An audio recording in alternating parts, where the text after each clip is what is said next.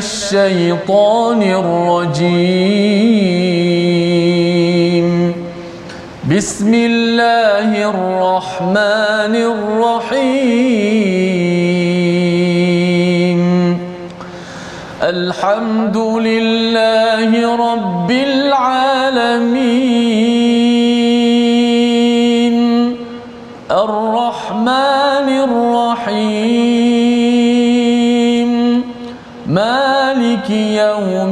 الدين.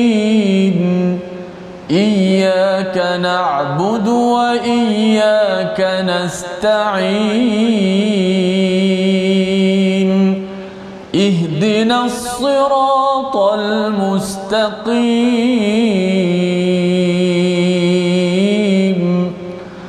صراط الذين أنعمت عليهم غير المغضوب عليهم ولا الضالين.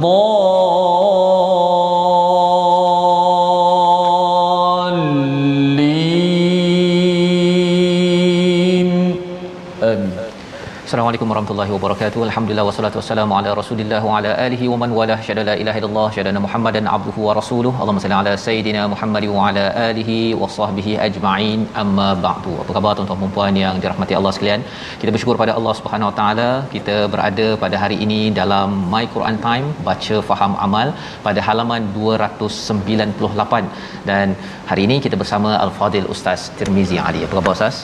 Baik Ustaz Fah, apa khabar Ustaz Fah? Sempena hari Malaysia ni Ustaz Fah. Hari Malaysia. Alhamdulillah ya kita bersyukur kepada uh, Allah Subhanahu taala mengizinkan kita bersatu Ustaz ya. Allah Hari. Malaysia ini adalah lambang kesatuan dan kita ingin kesatuan ini kita pelihara dengan kita kembali kepada Allah Subhanahu Wa taala dan moga-moga Allah terus pelihara bumi negara ini dan terus kita diberkati sehingga sampai ke syurga nanti insyaallah amin ya rabbal alamin jadi pada hari ini kita ingin memulakan majlis kita dengan doa ringkas kita. Subhanakala ilmalana illa ma 'allamtana innaka antal alimul hakim. Rabbi zidni ilma. Ya Allah tambahkanlah ilmu untukku untuk kita se- semua. Pada hari ini kita akan melihat pada halaman 298 kita saksikan sinopsis ringkasannya.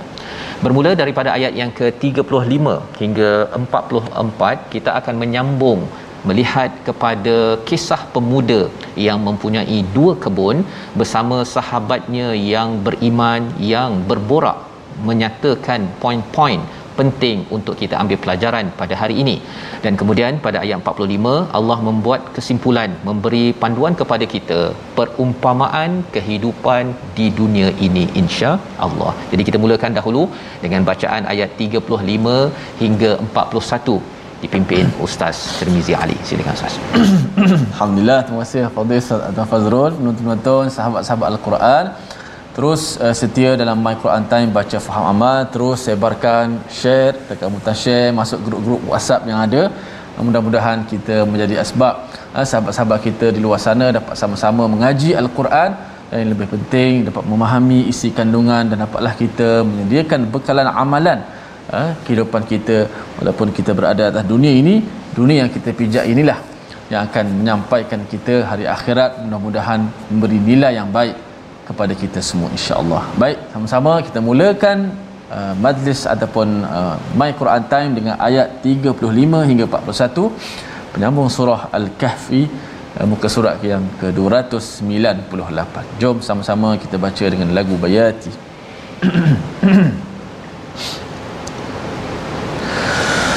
أعوذ بالله من الشيطان الرجيم.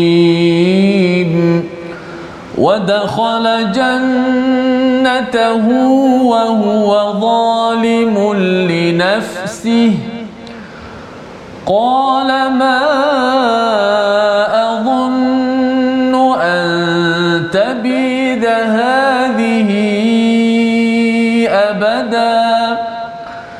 وما أظن الساعة قائمة ولئن رددت إلى ربي ولئن رددت إلى ربي لأجدن خيرا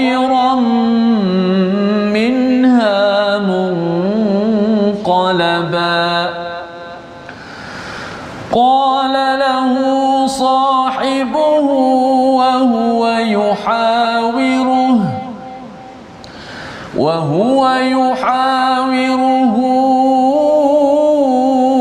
أكفرت بالذي خلقك من تراب ثم من نطفة ثم من نطفة ثم سواك رجلا. لكن هو الله ربي وما أشرك بربي أحدا. ولولا إذ دخلت جنتك قلت ما شاء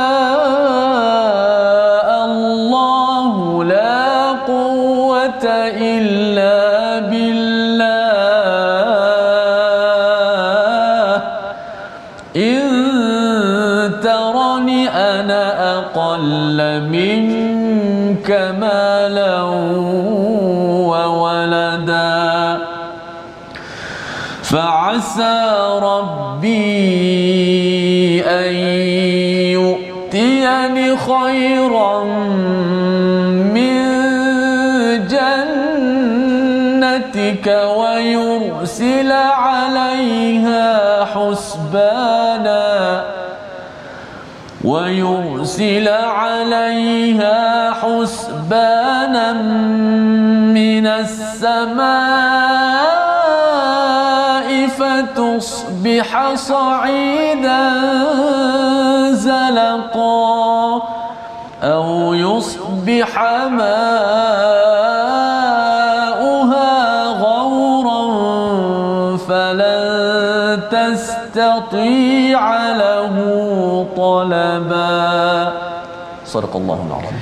Al-Azim gitulah bacaan daripada ayat 35 hingga 41 untuk sama-sama kita mengambil pelajaran ya. Apabila semalam kita melihat kepada pemuda yang mempunyai ya dua kebun dua kebun dia menyatakan kepada rakannya ana aktsaru minka malan wa walada wa azzu nafara ya. Iaitu saya ini lebih banyak lagi harta dan lebih lagi kuat dari segi pengikut ataupun tim pasukan saya ataupun staf saya maka apabila dia masuk ke dalam ya masuk ke dalam jannatahu ya jannatahu maksudnya kebunnya. Kebunnya ada dua tetapi dia masuk salah satu daripada kebunnya. Tak mungkin masuk dua-dua sekali ustaz ya. Pasal kebun dia di tengah-tengahnya ada sungai jadi takkan dia masuk dua-dua kebun kan? Hmm. dia masuk salah satu daripadanya. Wa huwa zalimul li nafsihi ya. Allah menyatakan pada ayat 35 dia menzalimi kepada siapa? Nampak macam dia cakap pada kawan dia tadi tu mm-hmm. dia macam menzalimi kawannya tapi Allah tak cakap dia menzalimi kawannya. Dia menzalimi dirinya sendiri. Rupa-rupanya percakapan dia yang sombong merendahkan kawannya itu bukan menzalimi kawan tetapi menzalimi dirinya qala dan dia bercakap apa? Ma adhunnu ma adhunnu an tabida hadhihi abada. Ya iaitu aku mengira bahawa perkara ini uh, tidak akan binasa ya hadhihi abada. Ini semuanya akan kekal selama lamanya. Ini adalah mindset materialism yang sebenarnya kita nak cuba rungkai. Jangan sampai ia masuk ke dalam pemikiran kita. Iaitu bila kita dapat pangkat kita dapat kaya dalam akaun kita berbilion-bilion ustaz ya. Sebenarnya ianya bukan tanda Allah memuliakan kita dan kalau kita kurang duit ya kita kurang harta tidak bermaksud Allah hina kita. Bila kita ada mindset begitu ya maksudnya kalau kita rasa bahawa oh kalau saya kurang duit Allah hina saya itu adalah mindset siapa? Mindset Firaun yang dinyatakan dalam surah lain surah Al-Fajr ya surah Al-Fajr dan juga banyak kaum-kaum sebelum ini.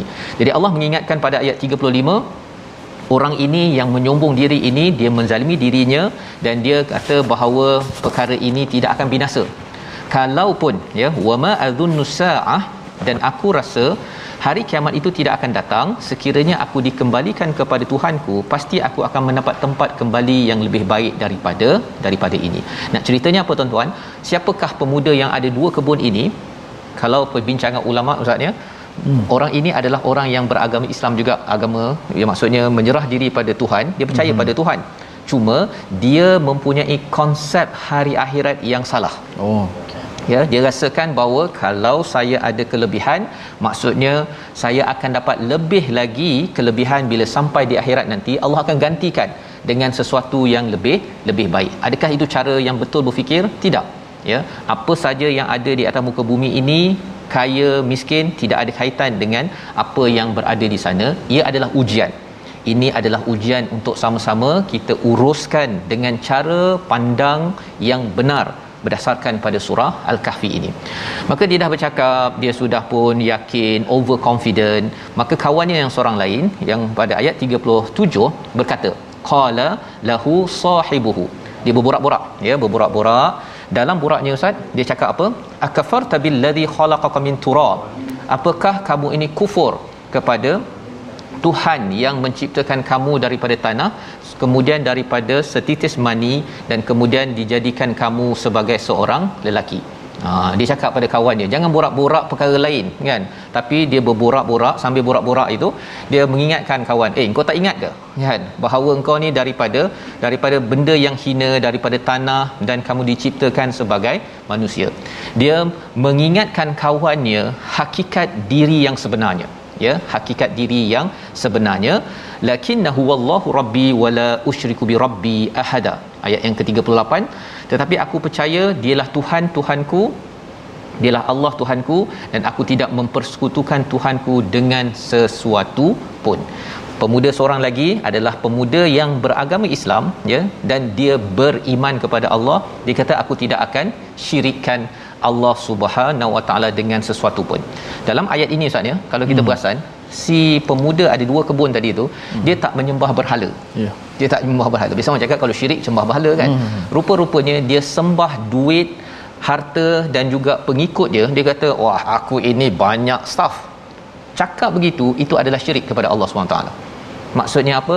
Dia bergantung kepada hartanya dia meletakkan hartanya sebagai sumber kemuliaan dia meletakkan pengikutnya sebagai sumber kemuliaan itu adalah syirik kepada Allah Subhanahu Wa Taala. Jadi ini perkara yang penting kita beri perhatian.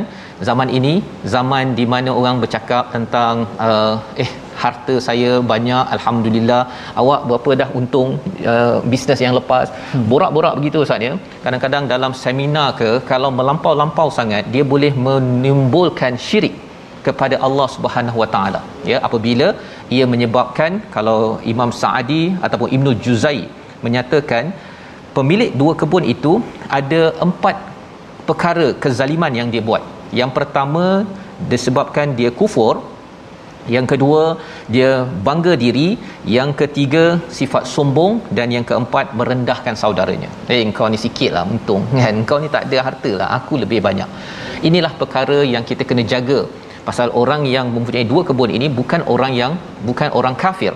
Dia adalah orang yang berim, uh, yang percaya pada Tuhan tetapi keimanannya itu songsang ataupun ter ter jauh daripada ke kebenaran. Jadi pemuda yang beriman ini dia kata apa? Pada ayat yang ke-39 ya ayat 39 ini adalah ayat yang amat penting kita faham betul-betul tuan-tuan. Pada zaman ini menghadapi akhir zaman kita lihat kita baca sekali lagi. Dan tuan-tuan sila beri perhatian ya. Jangan ada yang berborak ke. Sila beri perhatian. Ayat 39 ini penting. Kalau tidak kita merasakan kita lebih penting daripada ayat al-Quran ini kita beri perhatian kita baca sekali lagi ayat 39 baik sama-sama kita fokus pada ayat 39 kerana ada satu petunjuk untuk sama-sama kita amalkan dalam kehidupan kita dalam kita mendepani ataupun berdepan dengan harta benda berdepan dengan uh, pengikut dan sebagainya supaya kita fokus tujuan kita tidak tersasar dan keimanan kita tetap utuh dan jitu. Ayat 39 auzubillahi minasyaitanir Bismillahirrahmanirrahim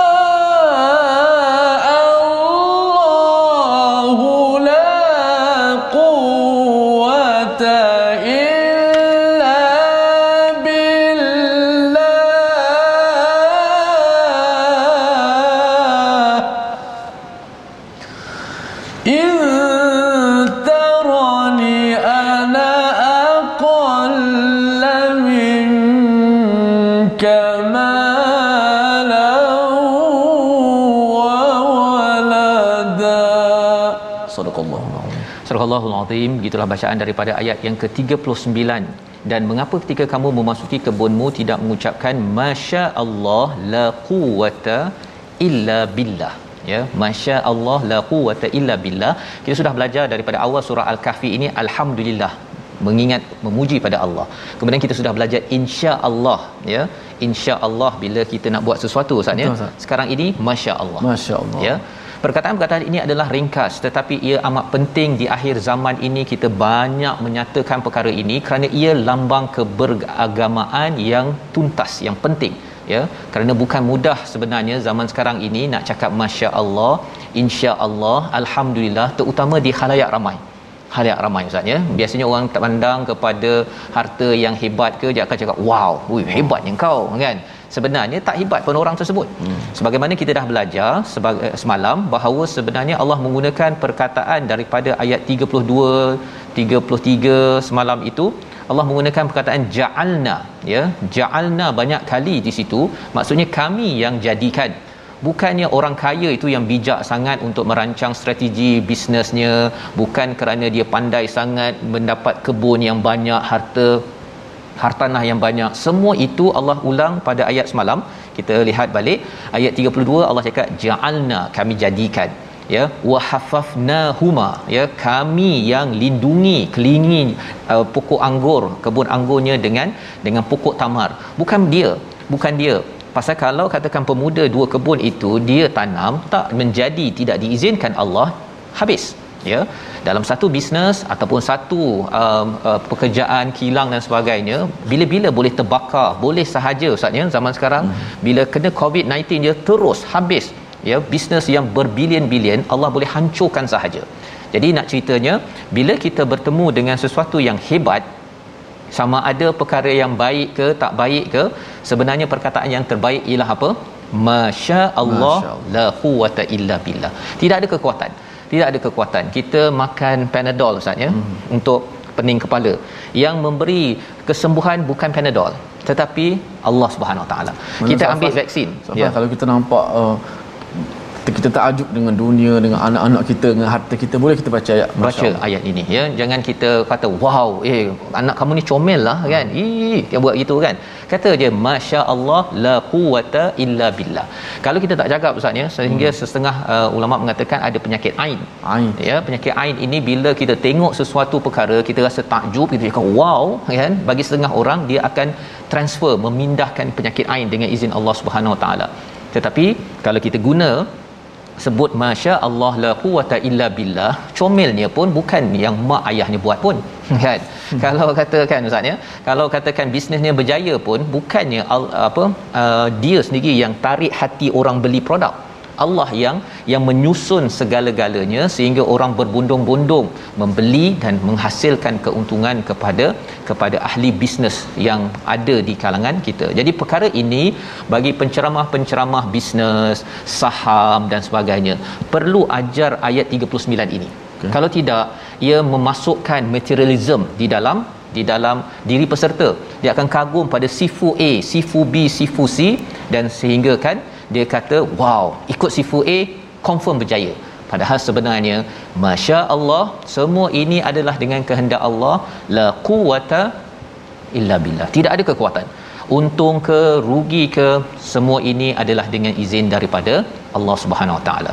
Jadi pemuda beriman ini kata apa? Intarani ana aqalla minka malan wa walada. Ya, ayat 39 itu di hujungnya dia kata apa? Walaupun kamu menganggap harta dan keturunanku lebih sedikit daripadamu ya. Jadi sepatutnya kalau dia tengok kurang dia jangan kagum pada diri sendiri. Kena kagum kepada Allah. Itu yang diajarkan pada ayat 39 pada ayat 40 pemuda ini yang beriman ini berkata maka mudah-mudahan Tuhanku akan memberikan kepadaku yang lebih baik daripada kebunmu ini. Tengok betapa dia beriman ini Ustaz ya. Dia bangga dengan keimanan seperti mana tuan-tuan bangga ada al-Quran bangga dengan keimanan. masya-Allah. Itu lebih tinggi berbanding dengan harta duit anak comel anak banyak ke berjaya ke. Jangan banyak disebut perkara tersebut. Kerana apa? Khuatir bila kita cakap anak saya uh, dua orang baru sampai ke UK ha kan? Dua orang lagi tu setengah dalam uh, apa nanti saya tengah nak uruskan perjalanan nak pergi buat dekat US kan? Duit duit sikit-sikit lah yang ada simpan-simpan hari tu perkataan-perkataan itu melambangkan kesombongan. Jangan kita biasakan perkara tersebut kerana kata pemuda ini dalam ayat yang ke-40 Allah boleh bagi lebih baik daripada itu lagi dan mungkin Allah boleh sahaja menghantar husbana petir kepada daripada langit dan akhirnya apa yang berlaku pada kebun kamu akan hancur ya akan jadi tandus. Ini perkataan daripada pemuda beriman ini nak mengingatkan kepada kepada rakannya yang sombong yang lupa diri sebentar sebentar tadi. Ayat 41 au yusbihama uha ghaura dia mengingatkan lagi kalau katakan air yang kamu ada saliran itu dia surut. Nah tak ada air maka kamu tidak akan dapat menemukannya lagi. Jadi dia mengingatkan mengingatkan kepada rakannya kerana dia tahu bahawa peringatan itu tanda iman ini amat berharga. Di akhir zaman. Di akhir zaman ini tuan-tuan kalau kita ingatkan kawan kita yang sombong ataupun yang lupa diri itu amat kritikal. Khuatir apa? Khuatir dia terjerumus ke dalam lembah kebinasaan. Membawa pada perkataan pilihan kita pada hari ini kita saksikan iaitu perkataan kita yang kita nak belajar pada hari ini ialah bada ataupun bayada yang bermaksud binasa hancur ataupun rosak. Sekali saja disebut dalam al-Quran inilah yang kita baca daripada ayat 35 keyakinan pemuda yang mempunyai dua kebun. Dia kata apa? Aku rasa kebun ini tidak akan binasa selama-lamanya. Padahal sebenarnya dia tersilap konsep dalam memahami dunia menuju kepada akhirat. Jadi moga-moga kita tidak tersilap konsep dunia ini akan hancur bila-bila. Yang kekalnya ialah apabila kita beramal soleh tukarkan kepada amal soleh kita kembali dalam my Quran time baca faham amal insyaallah. masya-Allah la quwwata illa billah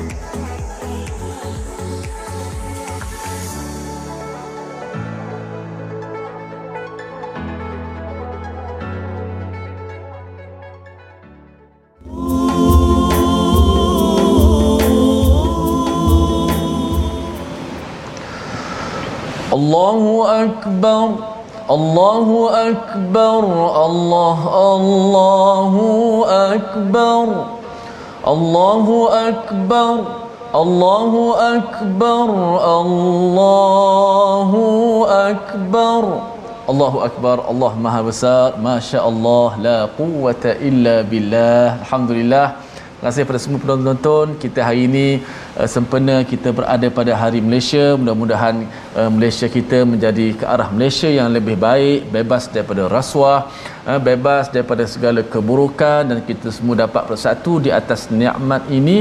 Allah memelihara kita. Ustaz Fas ya. kita ada ucapan sikit? Ya kita doakan agar uh, Malaysia yang kita ada ini ya yang Allah kurniakan ini Allah pelihara ya. Dan bebas daripada amalan-amalan yang menyebabkan kita terlibat dalam materialism Ustaz ya? Yeah. mengutamakan dunia di pejabat-pejabat kerajaan di pejabat swasta semuanya dikembalikan semula kepada pencipta Allah. yang izinkan kita mendapat kejayaan dan kesatuan bersama. Insyaallah alhamdulillah ya? Masyaallah kita kembalikan eh, kepada Allah Subhanahu wa taala.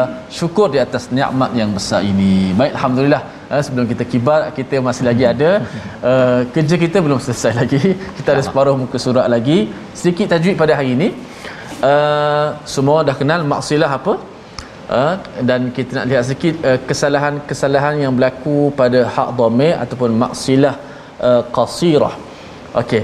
Maksilah qasirah uh, sebagaimana yang kita maklum uh, bila ada huruf hak dhamir yang berbaris depan ataupun baris bawah duduk di antara dua huruf yang berbaris maka dia akan jadilah bacaan tu disilahkan dipanjangkan. Ha, sama ada kalau dua harakat bagi maksilah qasirah lah. Ha, dan juga kadang-kadang kita baca kitab ada sebut maksilah disebut maksilah sughra sughra dan kubra. Tapi istilah yang biasa kita dengar qasirah dan tawilah. Hari ini kita lihat kesalahan membaca pada maksilah qasirah ada juga hak dhamir tetapi tidak menepati syarat untuk kita baca dua harakat. Kita Imam Hafs baca syarat dua harakat. Apabila hak dhamir itu yang berbaris uh, depan dan bawah berada di antara dua huruf yang berbaris maka barulah disilahkan dipanjangkan hak tersebut. Ada pun contoh di bawah tetap dalam dalam surah yang kita baca sebentar tadi surah al-kahfi ayat 42 umpamanya fa asbaha yuqallibu kaffaihi alama kenapa ustaz? Uh, tak dibaca dengan panjang? Cuba kita lihat kaedah dia. Ha itu mesti berada di antara dua huruf yang berbaris. Maka di sini kaffaihi ala uh, tidak berada pada syaratnya. Maknanya uh, sebelum ha itu uh, mestilah ada huruf yang berbaris. Di sini adalah ya mati. Maka tidak menepati syarat maka tak boleh baca panjang kita kena baca kaffaihi ala. Okey uh, dan kesalahan yang uh, biasa berlaku juga kepada para pembaca di sini dia memanjangkan seperti mana uh, dua harakat. Contoh fa asbaha yuqallibu kaffaihi ala ma. Ah, tak boleh. Kita Imam Hafs kita tidak baca panjang pada hak di sini uh, sama juga pada uh, kita baca soal Baqarah alif lam mim zalikal kitabu la raiba fihi huda fihi huda kita tak baca fihi huda Kenapa? Kerana dia tidak menepati syarat. Syarat hak yang dibaca dengan panjang mestilah hak itu berada di antara dua huruf yang berbaris. Juga pada ayat 45, kama in anzalnahu minas sama' hak itu dibaca dengan dengan tanpa mat. Kerana hak itu tidak menepati syarat untuk dibaca panjang kerana sebelumnya adalah alif yang mati. Maka tidak boleh dibaca panjang. Maka jelas eh? Maksilah nak kenal dia ada hak yang mesti berbaris di depan ataupun bawah berada di antara dua huruf yang berbaris. Okey itu maksilah. Wallahu alam Terima kasih ucapkan pada Ustaz Tirmizi menjelaskan tentang mat silah qasirah Ustaznya hmm. mat silah yang pendek hmm. dan alhamdulillah pada hari ini kita akan meneruskan bacaan ayat 42 hingga 45 di mana kalau kita melihat kepada uh, kawan yang beriman tadi itu dia berborak berborak Ustaznya hmm. rupanya kaedah berborak ni penting sebenarnya tetapi mesejnya dalam itu kena jaga-jaga ya jangan sampai berbuat sesuatu yang zalim ya yang menzalimi pada diri sendiri rupa-rupanya dia menjemput kepada sesuatu. Itu yang kita nak baca daripada ayat 42 bila si kawan ini sudah berborak-borak ayat 42 berlaku dan Allah menjelaskan tentang hakikat dunia. Jom kita baca ayat 42 hingga ayat 45 Baik, jom kita terus membaca ayat 42 hingga 45 dengan sambungan uh, lagu Bayati uh, ditambah dengan Bayati Kurdi insya-Allah. أعوذ بالله من الشيطان الرجيم وأحيط بثمره فأصبح يقلب كفيه على ما أنفق فيها فأصبح يقلب كفيه على ما أنفق فيها وهي خاوية وهي خاوية على عروشها ويقول ويقول يا ليتني لم أشرك بربي أحدا ولم تكن له فئة ينصرونه من دون الله وما كان منتصرا هنالك الولاية لله الحق. هو خير ثوابا وخير عقبا. واضرب لهم مثل الحياة الدنيا كماء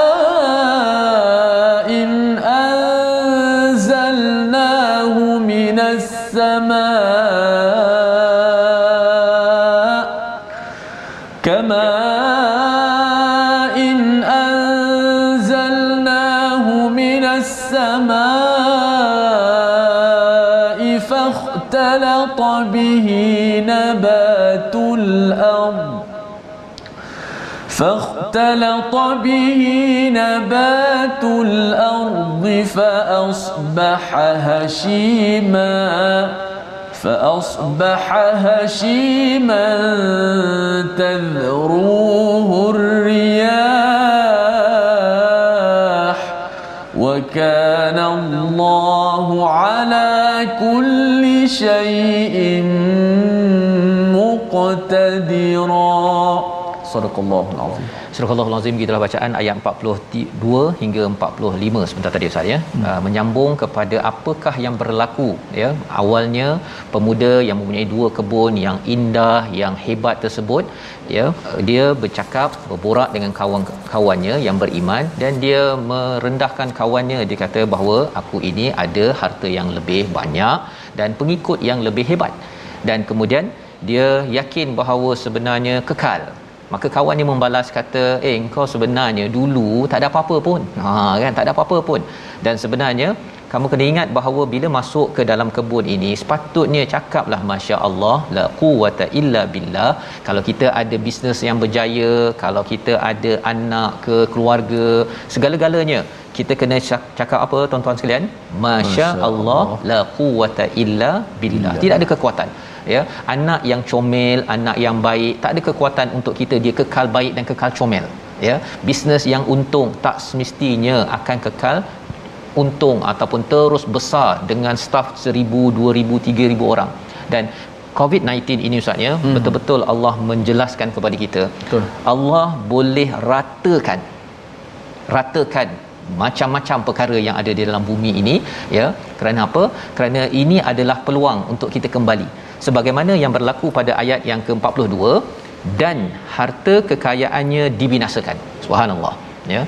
Harta kekayaan orang yang ada dua kebun tadi tu dibinasakan lalu dia membolak-balikkan kedua telapak tangannya ya. Tanda menyesal. Dia macam dia ustaz ya? Hmm. dia so. ya, dia rasa macam mimpi. Allah. dia rasa macam mimpi bahawa boleh binasa cuba kita bayanglah ustaz ya sekarang kita tengok syarikat-syarikat besar yang kita rasa dulu dia berbilion-bilion untung dia dan dia boleh mendabik dada cakap kita boleh buat itu buat ini. Sekarang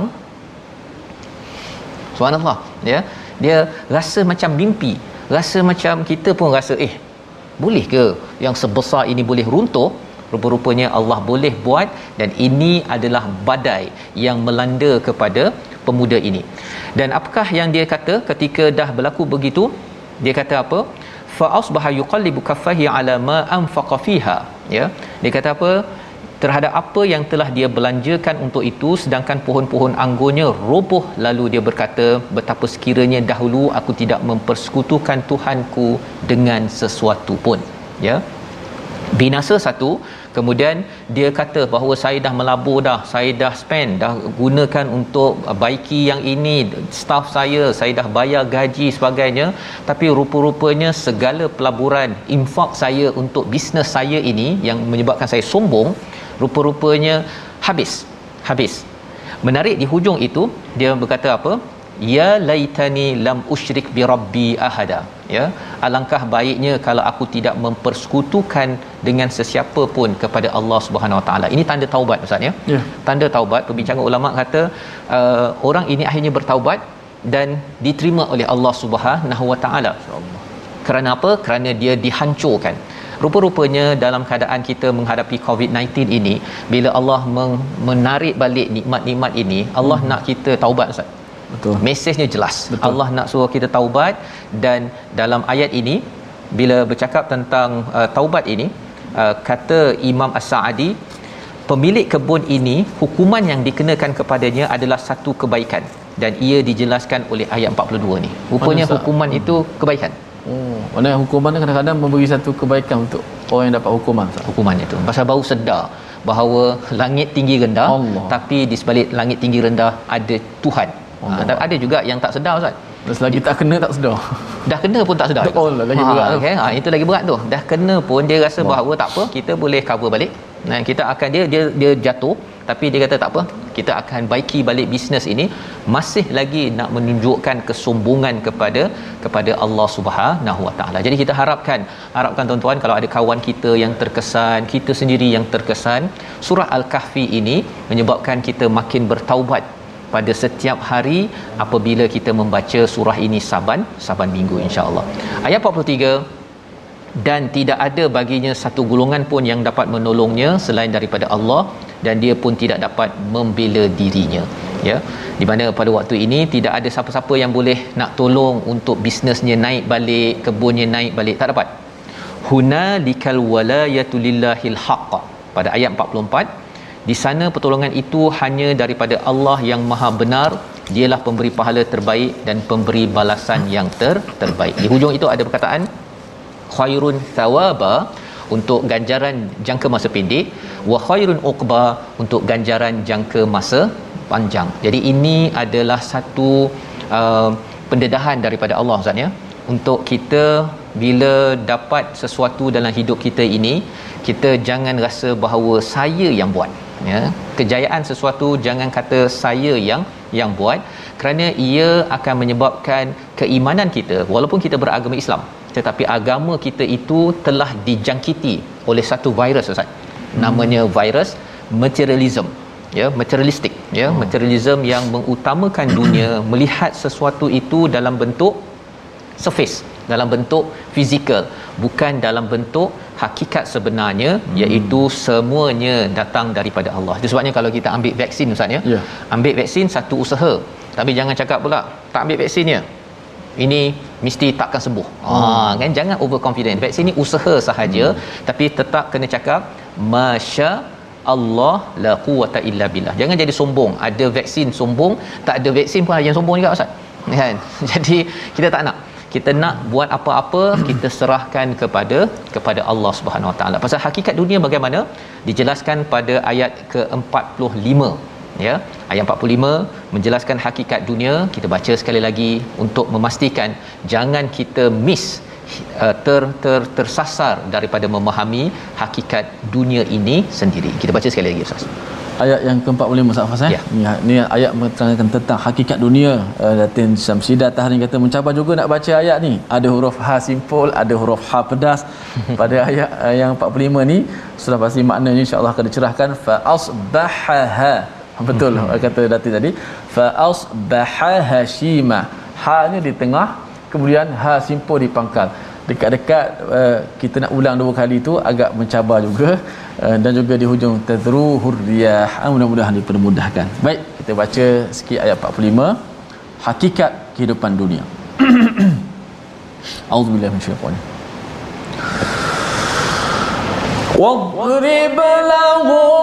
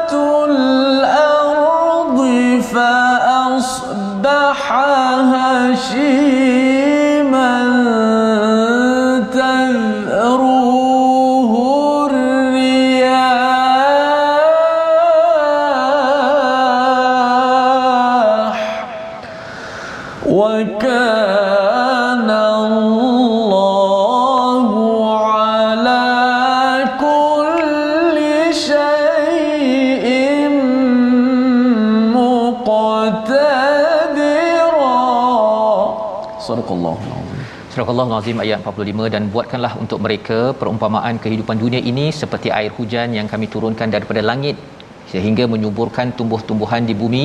Kemudian tumbuhan itu menjadi kering mudah diterbangkan angin. Allah Maha berkuasa atas segala sesuatu. Perumpamaan ini amat hebat ustaz ya? Yeah. Allah umpamakan dunia ini kehidupan dunia ini seperti air hmm. air ini kan dia mengalir. Mengalir yeah. dia bergerak ya. Dan dia akan masuk ke dalam dalam tumbuh-tumbuhan hmm. ya. Dan hakikat dunia ini sama juga. Dia akan dia tak kekal. Dia akan mengalir dia masuk pada setiap orang dan dia akhirnya masuk ke dalam hati manusia hmm. ya. Siapa yang masuk air tak boleh tak basah. Ha kan? Semua orang kena basah. Jadi kalau basah masuk ke dalam dunia ini pasti dia akan me- mengganggu gugat kepada hati kita kecuali apabila hati kita ini dapat di diletakkan dengan dengan penebat iman. Ha, itu yang penting apabila air itu masuk pasal bila masuk air itu jadi tumbuh-tumbuhan, tumbuh-tumbuhan itu dia akan hasilkan buah ustaz. Hmm. Hasilkan buah dan sepatutnya kalau kita hasilkan buah kita beri manfaat kepada orang lain bila dunia masuk keluarkan balik cepat. Dapat dunia, dapat duit, keluarkan cepat dapat ilmu dapat kuasa keluarkan cepat untuk membantu memberi manfaat kepada orang lain. Jangan sampai kita dapat air dia menumbuhkan dalam diri kita ya dapat ada banyak ilmu dapat banyak harta dapat banyak kuasa tapi kita tak nak bagi. Malah kita nak minta minta minta. Apa kesannya? Ia akan membusuk dan akhirnya akan hancur juga. Istilahnya tadi ustaz iaitu fa asbaha hashiman tazruhur riyah. Allah. dan akhirnya jadi berterbangan saja. Ya hmm. bila dah jadi debu tersebut dia akan terbang. Maka kita pun sama juga. Akhirnya hancur. Yang kekalnya apa? Itulah perkara yang kita nak belajar besok insya-Allah. Insya-Allah. iaitu yang kekalnya adalah ayat 46 yang kita akan lihat esok insya insya-Allah. lah. ya suspense. Tapi Allah nak cerita kepada kita jaga-jaga dengan dunia ini. Pasal bila dia masuk dalam hati kita ini Allah. dia boleh mengubah sama ada hati kita menjadi lebih memberi manfaat ataupun lebih membawa mudarat kepada kepada diri kita membawa kepada resolusi kita pada halaman 298 kita saksikan iaitu yang pertama elakkan sombong dan terlampau yakin. Nah, bahasa Inggeris ni ustaz, overconfidence dalam Oh, hidup kita Inggeris, ya. Nah, kena okey. Jangan terlampau yakin bahawa semuanya ini sebenarnya adalah dengan izin Allah SWT. Yang pertama. Yang kedua, sentiasa sedar hakikat diri yang lemah dalam menguruskan kejayaan, ya, ketika banyak harta, kurang harta, banyak pangkat, kurang pangkat, banyak ilmu, kurang ilmu, semuanya dengan izin Allah Subhanahu taala. Yang ketiga, berhati-hati dengan banyaknya harta apabila ia menggelincirkan iman kita. Kita doa Allah pelihara daripada agama dalam diri kita tidak diselubungi materialism ataupun mengutamakan dunia. Silakan Ustaz. Baik, terima kasih Ustaz Fazul. Uh, uh, yang terakhirnya saya nak kongsikan satu kata-kata lirik yang saya uh, terbaca semalam Ustaz Faz. Ya. Dia kata setiap sesuatu kulul asya uh, akan layu apabila kita meninggalkannya. Uh-huh. Uh, seperti mana bunga kalau kita tinggal layulah bunga tu. Uh-huh. Kecuali al-Quran. Al-Quran kalau kita tinggalnya Al-Quran tak layu tapi kita yang layu. Kita yang lain. Ha, mudah-mudahan kita semua tak meninggalkan Al-Quran memberi bekas kesan kepada kita ha, dengan kita sentiasa tadabbur Al-Quran Karim. Bismillahirrahmanirrahim. Alhamdulillah wassalatu wassalamu ala Rasulillah. Allahumma ihfaz biladana. Allahumma ihfaz biladana ya rabbal alamin. Ya Allah, peliharakanlah negara kami ya Allah. Kurniakanlah keamanan dan kesejahteraan dalam negara kami ini ya Allah. Selamatkanlah ka- negara kami ini ya Allah daripada segala keburukan dan kemunafikan ya Allah. Berikanlah kami negara yang aman, negara yang sentiasa diampunkan olehmu ya Allah akan rakyat-rakyatnya limpahkanlah rezeki yang berlimpah ruah kepada kami semua ya Allah. Jauhkanlah kami daripada sifat sombong ya Allah. Masya Allah la quwata illa billah. Walhamdulillah rabbil alamin. Amin ya rabbal alamin. Terima kasih ucapkan Ustaz Tirmizi ya uh, sempena dengan uh, hari Malaysia pada hari ini. Kita juga ingin umumkan Ustaz ya tentang program Rahsia Insan Cemerlang Hidup di mana kita akan bersama dengan yang berhormat Menteri Agama untuk sama-sama kita membina keluarga Malaysia berpandukan Al-Quran. Kita tidak mahu keluarga diserang oleh virus materialism menyebabkan kerosakan bagi institusi keluarga di negara ini. Dijemput tuan-tuan untuk hadir pada 5 5 pagi. Ha menariknya 5 pagi pada hari Sabtu di online. Di online nanti tuan-tuan boleh pergi ke Facebook TV Al-Hijrah kepada Sinar dan beberapa platform lain untuk sama-sama kita mendengar ayat-ayat Al-Quran dan sama-sama kita hidupkan pagi bersama keluarga dengan Al-Quran. Berjumpa lagi kita pada malam ini siaran ulangan dan juga pada pagi esok mendalami halaman 298 yang penuh dengan permata daripada Allah Subhanahu taala dan terus kita berjumpa My Quran Time baca faham amal insya-Allah.